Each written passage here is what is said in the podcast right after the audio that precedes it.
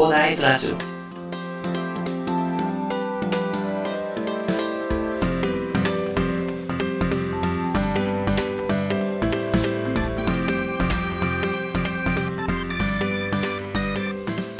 はい、おはようございます。こんにちは。こんばんは。コーダイです。この番組ではですね、一級建築士、ブロガー、ポッドキャスター、セールスデザイナーの私がですね、サラリーマンの方が楽しく生きるために役立つ情報をですね、イノベーションとか建築を中心にお話しさせていただいております。いつも聞いていただきありがとうございます。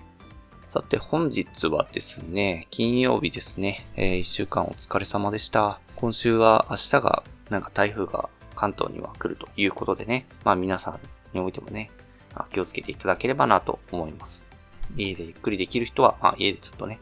まあちゃんと備えていただいて、台風にね、備えていただければと思います。さて、本日はですね、まあ家具とかでね、すぐにできる生活空間の充実のさせ方ということでね、まあ、コラム会、金曜日ということでコラム会ということなのでお話しさせていただこうかなと思います。まあ、本日をお話しさせていただくのはですね、まあ、空間の分け方ということと、まあ、ベッドの配置、まあ、家具関係ということでね、お話しさせていただこうかなと思うんですけど、まあ、まず空間を分けるというところで、お話しさせていただくというところなんですけど、こちら2つあるんですよね。まずソファーとか本棚とか、まあ、それで明確、動線とかを区切ってね、空間を分けるというやり方とですね、畳とかタイルカーペット、床の変化ということでね、まあ、空間を分けるという、まあ、いろいろ考え方があるんですけど、まあ、本日はこの2つについてお話しさせていただこうかなと思います。まず1つ目がですね、空間の分け方ということで、まず1つ目がですね、まあ、ソファーとか本棚というところなんですけど、まあ、結構ソファー、これなんかスマートニュースで見ててですね、これいいなと思ってご紹介させていただこうかなと思ったんですけどね。まあ、ソファーがあることで、まあ、結構、そこって通れなくなるじゃないですか。ソファーがあることで。まあ、ソファーがですね、まあ、空間的な壁みたいな感じになってね、肌感覚的にね、空間が分かれるんですよね。まあ、ソファーがあることで、なんでしょう、ダイニングと、まあ、リビングっていうのを違う部分に分けてですね、まあ、ソファーよりも向こう側はくつろぎの空間感じになったりとかですね。これが本棚でもいいですしね。本棚でね、空間を分けて見るとかね、いうこともできたりするんですよね。まあ、本棚に関しては、図書館とか、あの、想像していただければすごいわかりやすいかなと思うんですけど、図書館って基本壁ってあんまないですよね。柱はあっても壁ってほとんどないと思うんですよ。それっていうのは、まあ、本棚の配置でね、空間を区切れてるから、まあ、そういうことができるんですけど、まあ、家でもね、もちろん、まあ、ちょっとあんまり広くない家とかだったら厳しいかもしれないんですけど、まあ、広いリビングとかがあったらね、本棚を中心に置くことで、まあ、そこに壁、あたかも壁があるような感じで、ね、空間っていうのを分けられるのでね、まあ、もし本棚でね、空間を分けたいということであればね、あの、それ実践していただいてもいいかなと思います。私一人暮らしの時とかは、8畳のリビング、1K で8畳のリビングとかあったんで、まあ、それをね、本棚でね、わざわざ分けてね、やってましたね。窓側にベッドを置いて、で、本棚を置いて、で、その、何でしょう、玄関側に、まあ、机を置いて、まあ、くつろぎのスペースと、寝室みたいな感じでね、ちょっと分けたり、まあ、いろいろ楽しんでましたね。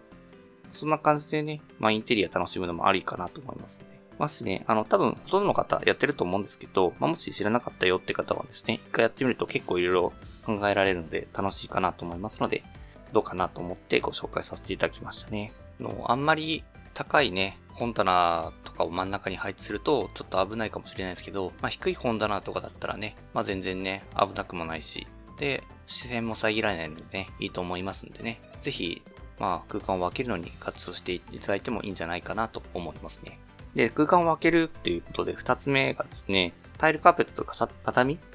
で、床の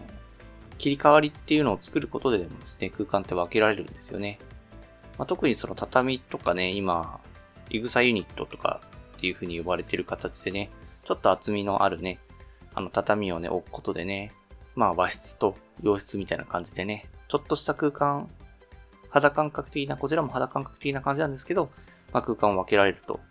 いう感じのものがありますんでね、まあぜひね、あの、興味ある方は、ちょっとやっていただいてもいいかなと思うんですよね。で、タイルカーペットもですね、ホームセンターでもう売られてるんでね、まあちょっとまあ滑り止めとかっていうのはあの必要かなと思うんですけど、まあ、タイルカーペットをなんか敷き詰めてもらって、で、このタイルカーペットの部分は、まあ、くつろぎの空間とかっていうこともできるんでね、まあ、興味のある方というか、まあ、ちょっと、あんまり棚とか置いたり、ソファーとか置いたりして、圧迫感で壁とかも、なくて、圧迫感の感じないような空間の分け方をしたいよっていう方はですね、まあこういう選択肢もあるかなと思いますね。まあ、ちょっと調べてみてもいいかなと思います。あの、イグサユニットとかね、ちょっといろいろ調べてみると、なんか、厚みのないやつとかもありそうなので、あんまり薄すぎるとね、今度硬い、畳なのにめちゃくちゃ硬いみたいな感じになっちゃうのでね。まあ、あの、畳に関しては、まあ、せっかくの畳だったらね、厚みのある方がね、ちょっと柔らかく感じられるのでね、まあ、そこら辺も注意、注意していただきながらね、えー、選んでいただくといいかなと思います。では最後にですね、あの、こちらはもう本当に補足説明ぐらいのあれなんですけど、ベッドの配置ですね。まあ多分皆さんやってるかなと思うんですけど、ベッドの配置っていうのはですね、やっぱりあの、私は知らなかったんですよね。私はあんまり知らなくて、ちゃんとできてなかった時期があるんですけど、まあ大学で設計の勉強して、まあ、気づいたことですね。やっぱりまあ一人暮らしだったらベッドの配置って別に大丈夫だと思うんですよね。自分一人しかいないから、そんなにベッドから出るときって困らないと思うんですけど、あの、夫婦で寝るときとか、二人以上でね、まあ二人以上、二人ぐらいで寝るときに、まあそのベッドっていうのをね、あの、動線っていうのを確保した状態で配置しないとですね、あの、夜にトイレ行きたくなったときとかね、ベッドから出れないとかね。あとは、ベッドから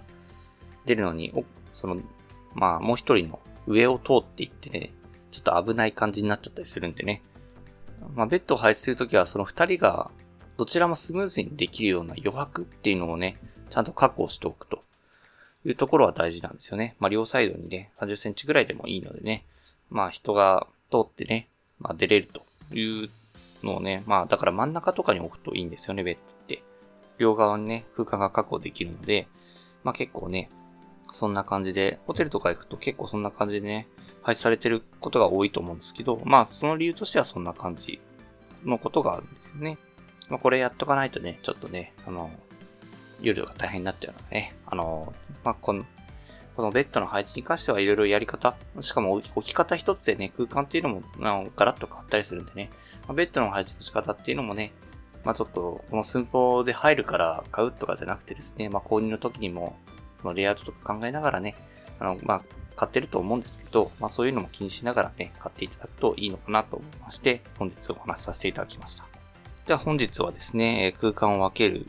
方法として、ソファーとか本棚とか使うっていうことと、あと、まあ床の切り替わり、タイルカーペット、畳で空間を分けられるよっていうお話とですね、このベッドの配置はちょっとですね、まあいろいろと気をつけた方が良かったり、まあ、あと配置でね、結構空間もガラッと変わったりするのでね、まあ、いろいろ試してみると楽しいですよということでお話しさせていただきましたね。まあ、コラム会ということで、まあ、こんな感じのね、情報もね、いいかなと思いますね。まあ、壁をつけることで、結構、まあ、明確に分かれるっていうメリットもあるんですけど、結構威圧感とかもあったりしたりするんですよね。そんな大掛かりな工事しなくても、まあ、家具でね、結構空間とか分かれる、あの、肌感覚的に分かれるもんだったりもするんでね。まあ、もちろん音とかは、あの、空間肌感覚で分けてるだけなのであれなんですけど、ただそこまで夫とか気にせず逆にその家族との団らん、その家族との関係性を、他の人たちとの関係性をね、壁によって遮られたくないっていう話があったりするんであればね、まあこういう選択肢もあったりね。で、逆にそこの部分がくつろぎの空間となりながらも、あの他の家族との関係性を保てるというところもある。結構メリットとかもあったりするのでね、まあ、ぜひね、検討していただければなと思います。あと、ベッドの配置もね、これはね、ちょっとね、えー、いろいろ大変とならないようにね、あの、まあ、知らなかった人は、ちょっとレイアウトとか考えていただけるといいのかなと思いまして、お話しさせていただきました。では、最後にお知らせです。この番組ではですね、皆さんが困っている悩みとか話してほしい内容など随時募集しております。コメント欄や Twitter の DM などでどしどし送ってください。Twitter とかのリンクは概要欄に貼っておきます。それでは今回はこんな感じで終わりにしたいと思います。このような形でね、皆さんの耳だけで役立つ情報をゲットできるように、死に物狂いで情報をゲットして、毎日配信していきますので、ぜひフォロー、コメントのほどよろしくお願いいたします。では、最後までお付き合いいただきありがとうございました。本日も良い一日をお過ごしください。それでは。